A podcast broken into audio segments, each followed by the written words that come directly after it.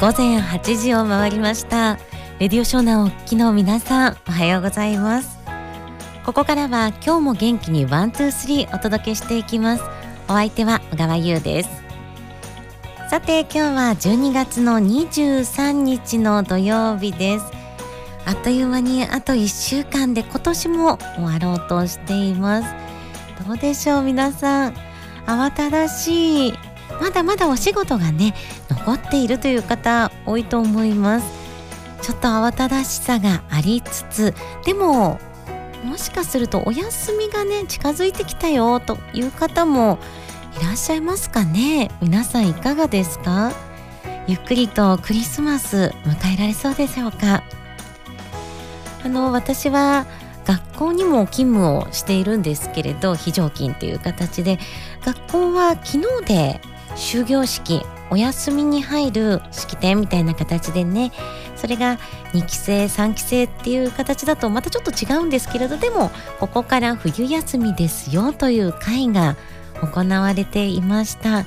ただ学校によっては25日まであるという学校もねあるそうなのであなんかねクリスマスの前にお休みに入るイメージが強かったので皆さんのね関わっているお子さんの学校などいかがでしょうか？でもね冬休みやってきたよって方も多いと思うので今日はのんびりとぜひ過ごしてください。それでは今日の番組のメニューご紹介していきましょう。この後1曲挟んでちょこっと体操。今月はお腹周りの筋トレをやっています。第4回目になります。そろそろねお腹ぽっこりお腹を解消すべく頑張っていきましょう。今日はね立ってできる体操を行いますのでぜひこの後ね1曲挟んだらちょっとね周りにぶつからないような場所に立ってラジオを聴いてもらいたいなと思います。さあそしてその後もう1曲挟みまして健康プラスのコーナー。今日は冬の未病対策患者に注意してくださいというお話です。患者寒い邪気と書いて患者です。そのポイントを押さえていきましょう。そしてその後8時30分頃からはゲストの方をお迎えしていきます。湘南ヤクルト販売株式会社の広瀬さんにお越しいただきます。楽しみにしていてください。そしてその後懐かしのあのメロディーと続き今日も8時59分までの生放送です。どうぞお付き合いください。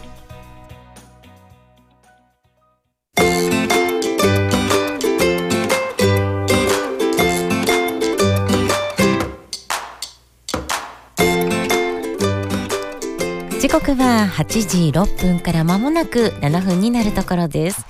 ここからはちょこっと体操のコーナーです。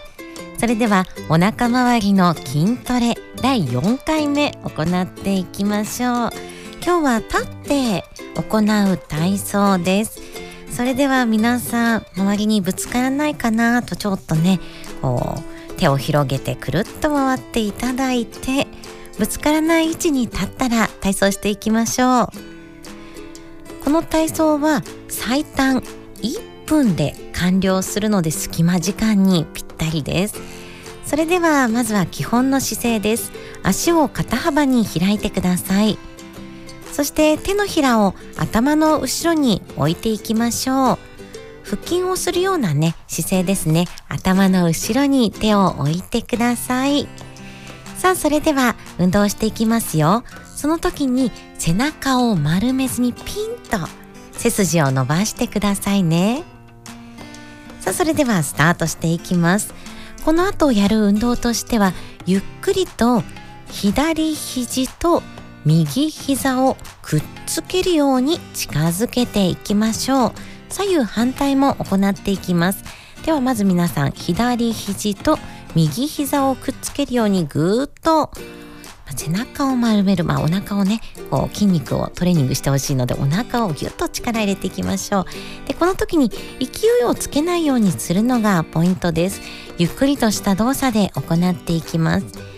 では皆さん左肘と右膝右膝ぐっと上げてくださいね。そしてぎゅー。そうです。できる限りひねるようにして左肘と右膝がピタッとくっつくようにしていきます。でこの時に腕と足がなるべく一直線になるのが理想的です。はいそれでは折りたたんでいきます。はいそれでは元の姿勢です。でこれですがあの反対側左右反対にしたものを交互に行うのがポイントです。なので次は右肘と左膝くっつけていきましょう。でこれを左右で1カウントと数えてだいたい30回。これを1分間で行うのがポイントです。ぎゅっとぎゅっと。とぎゅっとっていう感じですね。で慣れてきたら回数を増やしてみてください。こうすることでお腹の筋肉が動くのがわかるかと思います。ちょっとね動いてないよという方は背中をね丸めるところに集中してしまってるのかもしれません。お腹でぐっと引き寄せる。これをポイントにやっていってください。以上ちょこっと体操のコーナーでした。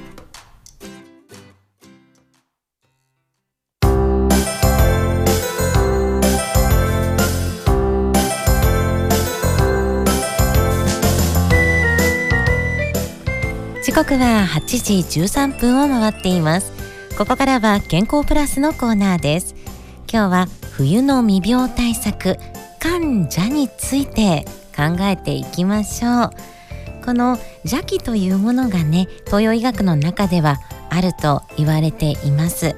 でそれに合わせてですね各季節でいろいろと前には乾燥する奏者に気をつけましょうというお話を11月頃かな。10月11月でしてきたかと思います。それがまた冬が深まってきて寒さの邪気患者に気をつける。そこに入ってきました。患者というのは漢字で書くと寒いという漢字に邪気の邪患者です。でこれ患者って何かというと冷えなんですね。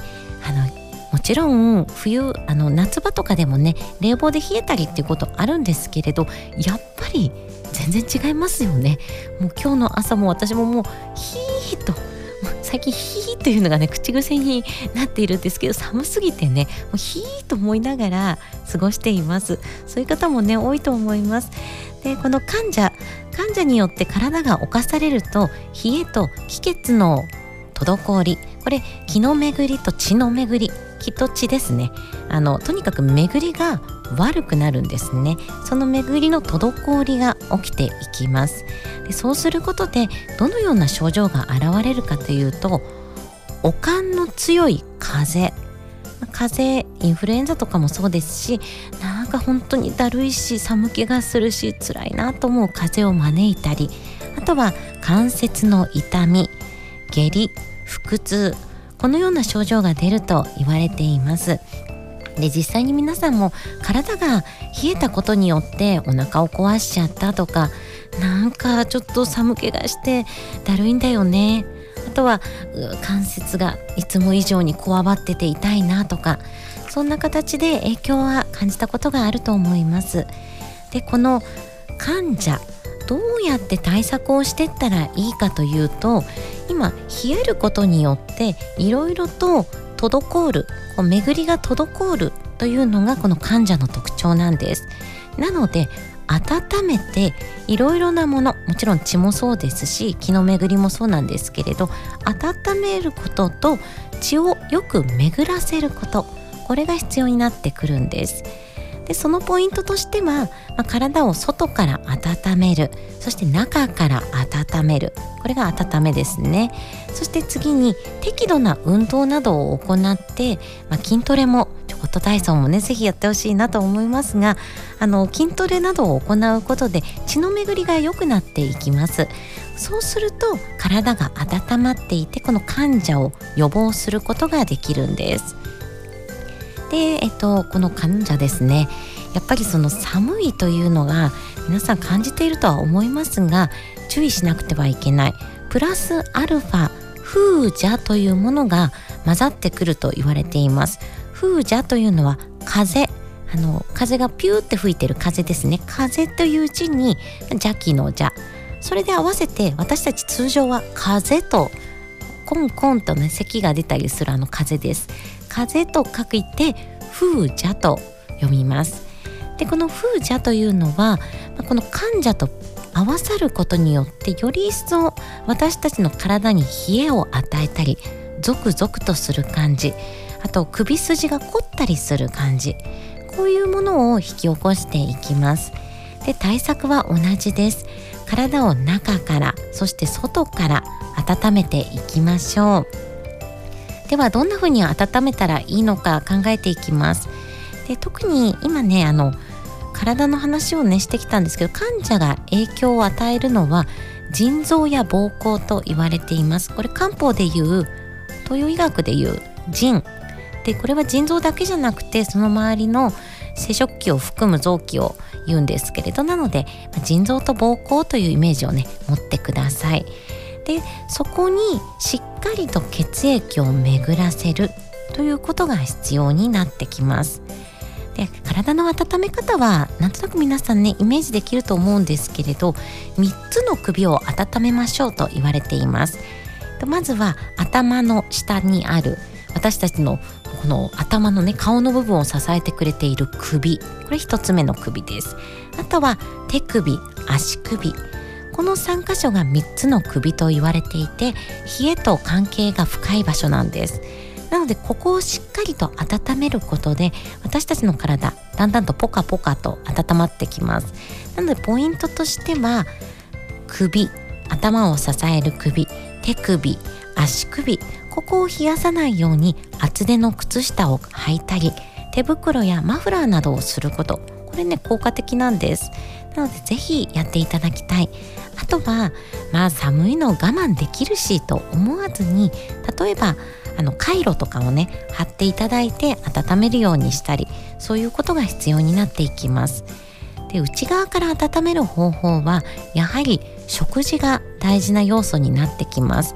根菜類であったりネギニラ生姜ニンニクあとはスパイスとかねいろいろとあります。シナモンとかもスパイスになるので例えばホットコーヒーをただ飲むんじゃなくてちょっとシナモンを入れてみるとかそんな形で内側から温める工夫をしてみてください。そうすることでこの患者という状況をより良くすることができます。あとは寒いとギュッとね背中が丸まってしまうんですけれど皆さん胸を張ってください。悪い姿勢は首や肩のこぎにつながってしまいます。肩の力を抜いてしっかりと胸を張って歩くこと。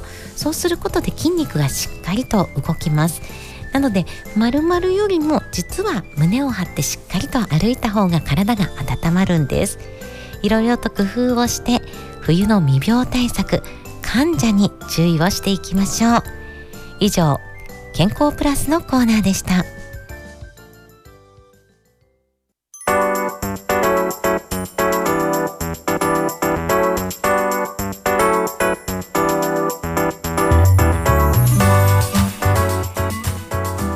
刻は8時24分を回っています。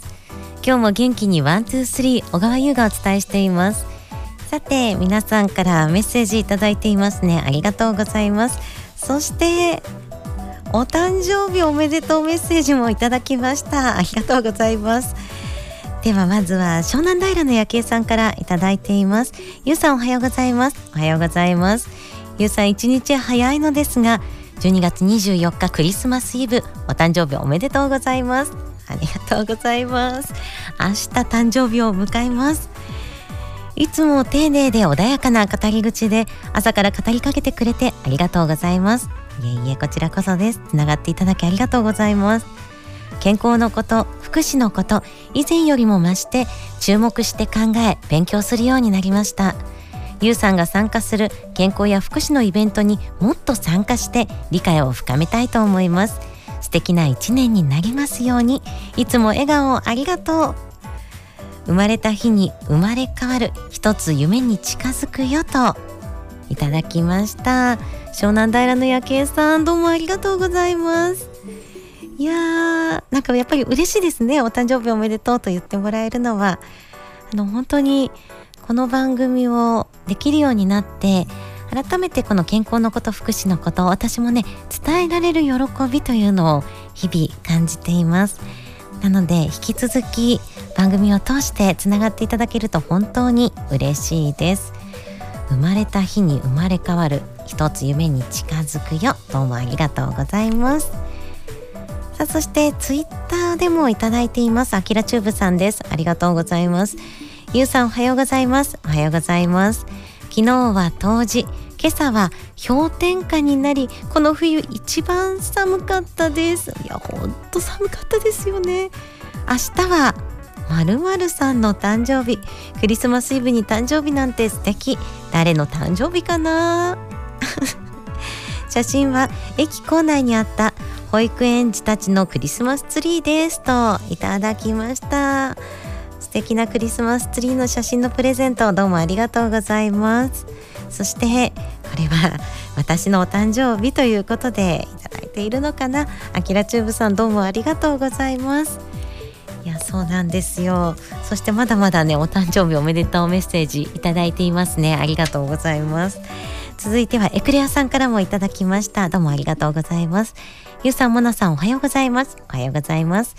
ゆうさん一日早いですがお誕生日おめでとうございます。ありがとうございます。クリスマスイブにお誕生日を迎えられますね。新しい一年が実り大きい一年になりますように。クリスマスが近くなりました。ゆうさんもお忙しいかと思いますがクリスマスはゆっくり過ごされますか？ケーキは予約されましたか？楽しいクリスマスを過ごされてください。連日寒い日が続きますのでお体に気をつけてください。今日も放送を楽しみに聞いてますよといただきました。そしてこちらはお写真付きですね。クリアさんどうもありがとうございます。ハッピーバースデーのケーキとろうそくのお写真いただきました。どうもありがとうございます。いやそうなんですよ。ね。誕生日を迎えてまた一つ年を取るんですけれどまた一つねパワーアップをして放送に何でしょう、まあ、力を入れていきたいっていうのもちょっとね力を入れるとまたねこの番組のんびりとしている番組なので違うんですけれどでももっともっとあるものを大切にしてまた一つ年を取り来週から皆さんとつながっていきたいなと思っています。どうもありがとうございます。そして湘南平の夜景さんとエクレアさんお二人からお誕生日プレゼントとしてということでリクエスト曲をいただいています。2曲続けてお届けします。1曲目は湘南平の夜景さんのリクリクエスト曲チューブで Happy Birthday。そして2曲目はエクレアさんのリクエスト曲 DREAMS COME TRUE で Happy Happy Birthday。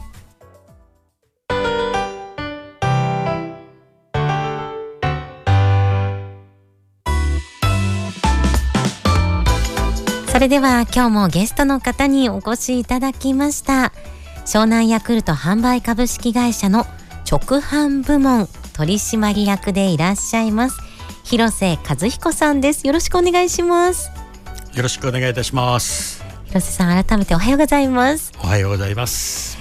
ではまずこの湘南ヤクルト販売株式会社ということで皆さんよく知ってるかと思うんですけれども改めて会社のご紹介お願いします。はい、えー、湘南ヤクルト販売、えー、株式会社は東海道線の、えー、藤沢と辻堂のちょうど中間ぐらいに、えー、社屋がございます。地域の皆様の健康で楽しい生活づくりに貢献することを、えー、理念として、えー、今年で58年目をおかげさまで迎えました。はいもう長年ね地域の私たちにこのヤクルトの美味しさそして健康の健康的なねこの良さについても伝えてくださっているんですけれどもでは今回直販部門の広瀬さんということで自己紹介もお願いできますか？はい。改めまして、えー、直販の広瀬と申します、えー、現在はあの18歳の猫と暮らしておりえ日々、えー、癒されているというところです。子供の方はもう独立しておりますので、え妻と2人で悠々自適に、え湘南ライフを送っております。はい。とてもプライベートな内容。猫ちゃん好きですか？猫ちゃん大好きなんあそうなんですね、はい。いやなんかあの広瀬さんもこうこう温和なねこう優しい感じなんですけど猫ちゃんと一緒にいる姿を今想像してしまってあいいなと感じました、うん、まあ猫も気まぐれ。私も気まぐれっていうところで気が合ってるのかなというふうに思ってます。とってもいいですね。それでは今日はこの直販部門についてね詳しく伺っていきたいなと思うんですけれど、はい、直販あまりね聞き慣れない言葉かもしれません。直接販売するで直販。一般の方だとねどこの販売のことだろうと思っているかと思います、はい、業務内容を教えてもらっていいですか？はい、えー、私たち直販という部門はですねあのスーパーマーケットまたコンビニエンスストア、えー、自動販売機小中学校の学校給食に、えー、食材を提供しております。なるほど。これヤクルト商品を運んでいるということなんですか？そうですね。はい。そうですね。確かにスーパーやコンビニでもヤクルト見かけますしあと私あの近所の自動販売機にヤクルト1000があってびっくりしたんですよありがとうございます。そうなんです。ここれここで買えるんだなんて思ってね嬉しく買っているんですけれど。あと給食にも、はい、あの運んでいらっしゃるんですか？そうですね。あの給食はあの地元の小中学校に、えー、届けております。よくヤクルトのトラックだったり車を見かけたら手を振っていただけると。あそうですね。あと納品した時も子どもたちの笑顔をこう見るのが、えー、すごく楽しみで、えー、いい仕事にできてるなっていう充実感の方はあります。本当ですね。あの特にね子どもたちの笑顔はすごくそれを感じますよね、はい。さあそして商品についても伺いたいんですけれど、はい、私の間違ってたらあれなんですけど印象でそのヤクルト1000が自動販売機で買うのと、はい、自宅で宅配してもらっているのとちょっと大きさとか見た目とかが違うなっていう印象あるんですけれど、はい、やっぱり直販は商品が違うとかそのあたりどうなんでしょうか？正直中身は全く同じなんですけど、えー、えーと量量がですね、えーと、宅配でお配りしているのが100ミリ、えー、私たち直販でやっているのが110ミリ、えー、商品名が、えー、Y1000 というちょっとひょろ長い形をしたやつが、えー、私たちのあの直販で扱っている、えーまあまあ、ヤクルト1000 Y1000 という形になります。よくスーパーマーケットでこう売り切れてるのをお見かけしてるかなと思いますので、あのー、もしあった時はまとめ買いの方をよろしくお願いできればと思ってます。いや本当ですよ。この朝見た時にコンビニにあったのに夕方帰ってきたらなかったってこと私もありました。そうですね、はい、そうなんです。えその商品を直販と、はい、あと宅配で、まあ、変えているパッケージが変わっているっていうのは何か意識していることとかもあるんですか？お互いこう宅配部門直販部門最大限の努力をしてるんですけど、えー、直販部門の場合ではちょっとスーパーマーケットに置く関係であの商品の形っていうのが重要になってきます。あまあ、そこもあってですねちょっとまず背が高い、えー、あのお客様の視認性に高い商品っていうところで容器のデザインを変えています。確かにそういうことだったんですねあのそうなんです。背が高くなっていたりあとパッケージもこう見た目がねちょっと印象が違ったりしていたので、ね。はい、ちょちょちょっと大きく見えるんですけど、はい、ちょ 10, 10ミリ多くなっています。あなるほど。ではぜひねあのその商品の違いというのも皆さん見ていただければと思いますしもしかしたらね最初のスタートがスーパーコンビニで飲んでみるっていうのがスタートかもしれませんので、はい、そこからうんこれはいいぞと思ったら宅配の方で注文するというのもありですね。でさまざまな商品今ヤクルト1000の話題 Y1000 の話題っていう感じだったんですけど他の商品も直販部門では扱っているんですか、はい、スーパーマーケットですね。あのヤクルトのあの昔からある65ミリの商品がメインとなってるんですけどこちらの方はスーパーマーケットあとコンビニエンスストア自動販売機でお買い求めいただくようにまた、まあ、我々直販っていうのは24時間どこでも買えるっていうのを目指してやっております。駅のホームだったりも買えますしあとご覧になっていただければお分かりかなというふうに思ってますので、えー、よろしくお願いいたします。そうですね。あの私自身もその自動販売機だとその夜帰ってくる途中であ明日ちょっとちゃんと起きなきゃいけないしよく寝れた方がいいなと思ってあヤクルト1000買っちゃおうみたいな形で買ったりしますのでその24時間いつでもどこでも手に取れるということで直販部門のヤクルトもゲットしてもらいたいなと思いました。さあそして今後の取り組みとしてはいかがですか？はい、えー、今後の取り組みとしてですね地域の皆様の健康にお役立ちできるよう、えー、いろいろなプランを立てて健康づくりをサポートしてまいります、えー、なんか健康のお習い等ございましたら、えー、お気軽にお問い合わせくださればと思います。はい。そして先ほど給食にというね話題もありましたけれどやはりそこらも充実させていきたいなという感じですか？そうですねまあ食育ところであの、えー、ヤクルト商品も、えー、小中学校の、えー、学校に使っていただいております。まあ、小さい頃からですねヤクルトを飲んでますと。どうしても大人になった時にえー、思い出して買われるっていう方も増えると思いますので小さなお子様にたくさん飲んでいただけるような活動を今あの普及を行っている状況です。でもいいことですね。あの体にいいものなのでぜひ小さいお子さんから手に取っていただきたいですしそこでこのヤクルトの味というのをね知って成長していってもらえたらなと感じました。それでは広瀬さんあっという間のお時間になってきました、はい、最後にリスナーの皆さんに一言いただけますか？はい。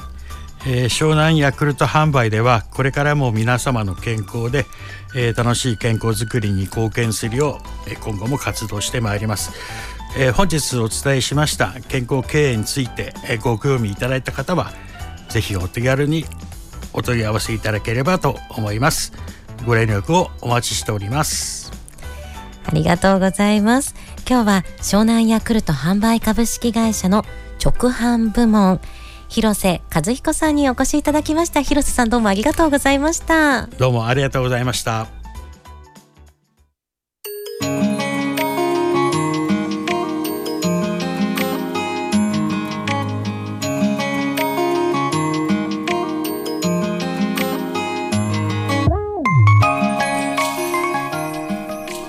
刻は8時42分を回っています。ここからは懐かしのあのメロディーのコーナーです。今日は私の懐かしい曲を持ってきました。あのクリスマスソングってたくさんあると思うんですけれどいろいろな思い出がその中にあると思います。で私が持ってきたこの曲はテレビドラマラストクリスマス。これ月9でやっていたんですけれど覚えていますか？2004年の10月から12月まで放送されていました。主演は小田裕二さん。そしてヒロインという形で矢田亜希子さんが出ていたんですけれどちょうどそれが私は高校2年生の冬だったんですね。でその時にまあこう、まあ、当時ねやっぱりこう恋愛系のドラマっていうのがすごい好きでしたのでいろいろと見ていました。でこの田裕二さんが出ている「ラストクリスマス」まずオープニングの曲からわあいいなクリスマスの曲だなということで聴いていました。そしてねあのクライマックス後半になっていった時に私の母校は腰越中学校なんです。鎌倉市の腰越中学校なんですけれど腰越がね舞台に出てくるんですよ。江ノ電が出てきて矢田亜希子さんのまあ田舎みたいな形でね行くんですけれど江ノ電に乗り降りて「腰越えじゃん!」みたいな形で当時もう盛り上がり。で面白いことに腰越えの舞台なんです。腰越えが舞台なんですけれどなんか結構ね方言、まあ、そういう設定なのであれなんですけどなんか店主の人とか結構方言を喋ってあ面白いなと。腰越えなんだけど腰越えじゃない。かもう新たな世界を見たようなねなんかインパクトがあったドラマでした。そのオープニング曲それは織田裕二さんが本当はカバーをして歌ってるんですけれどそうではないあの元々の曲でね今日はおかけしたいと思います。ワムでラストクリスマス。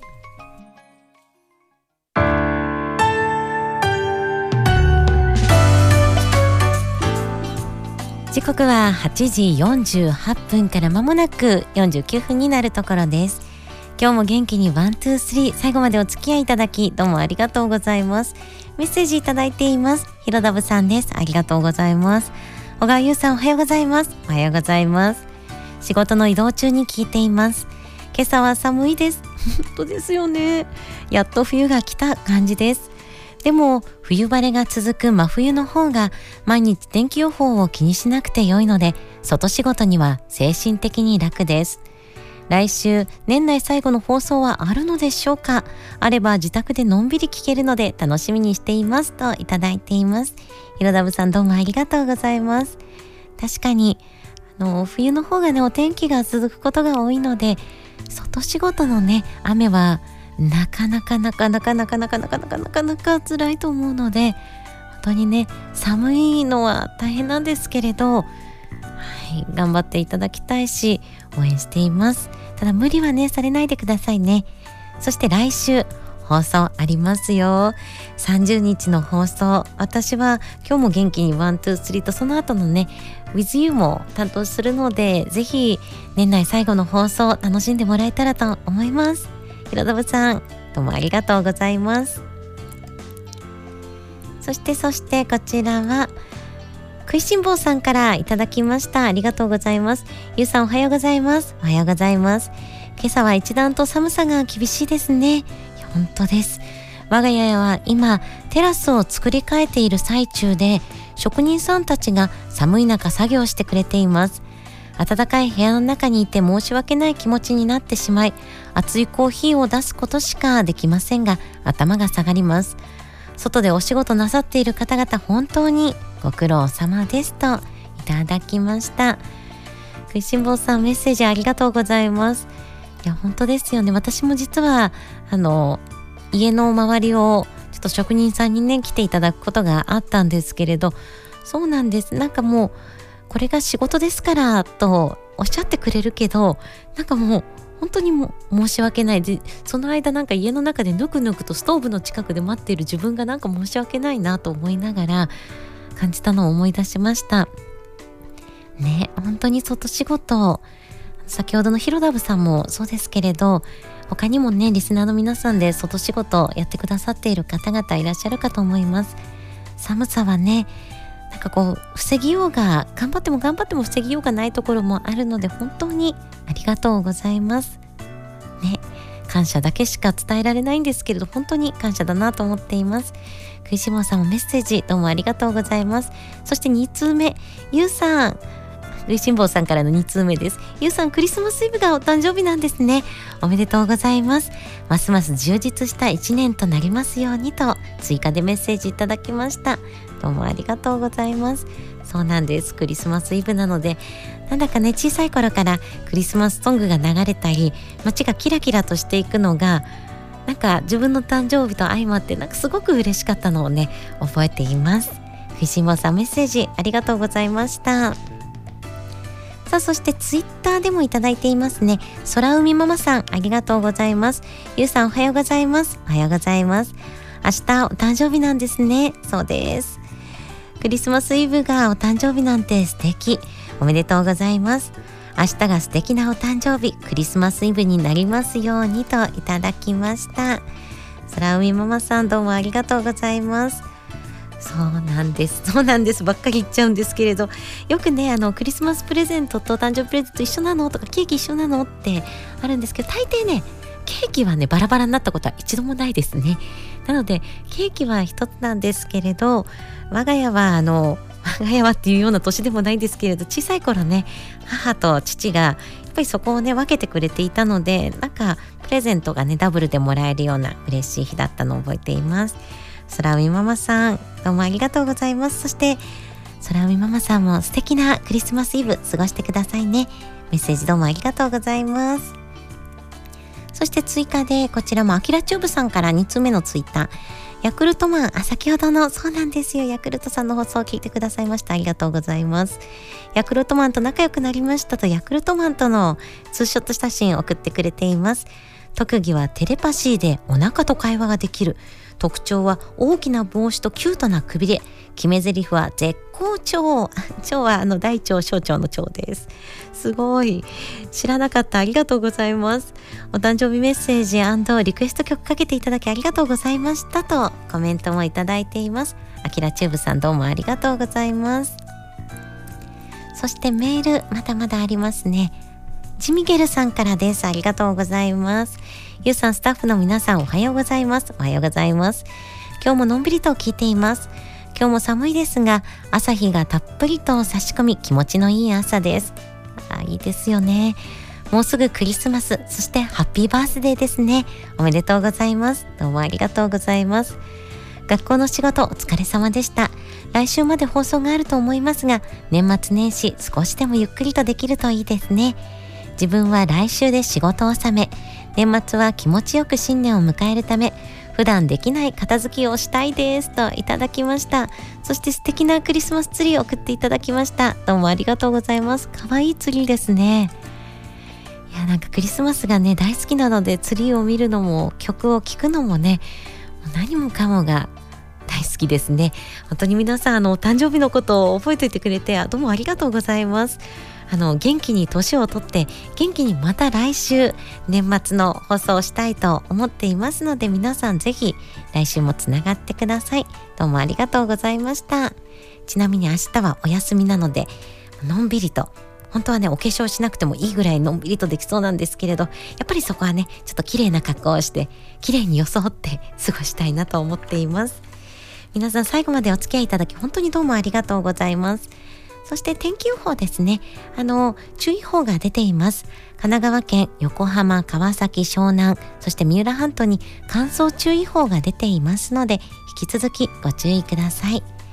それでは来週もまたつながっていきましょう。では、ラストナンバー。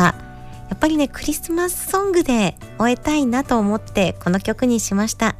1983年の曲、山下達郎さんでクリスマスイブ。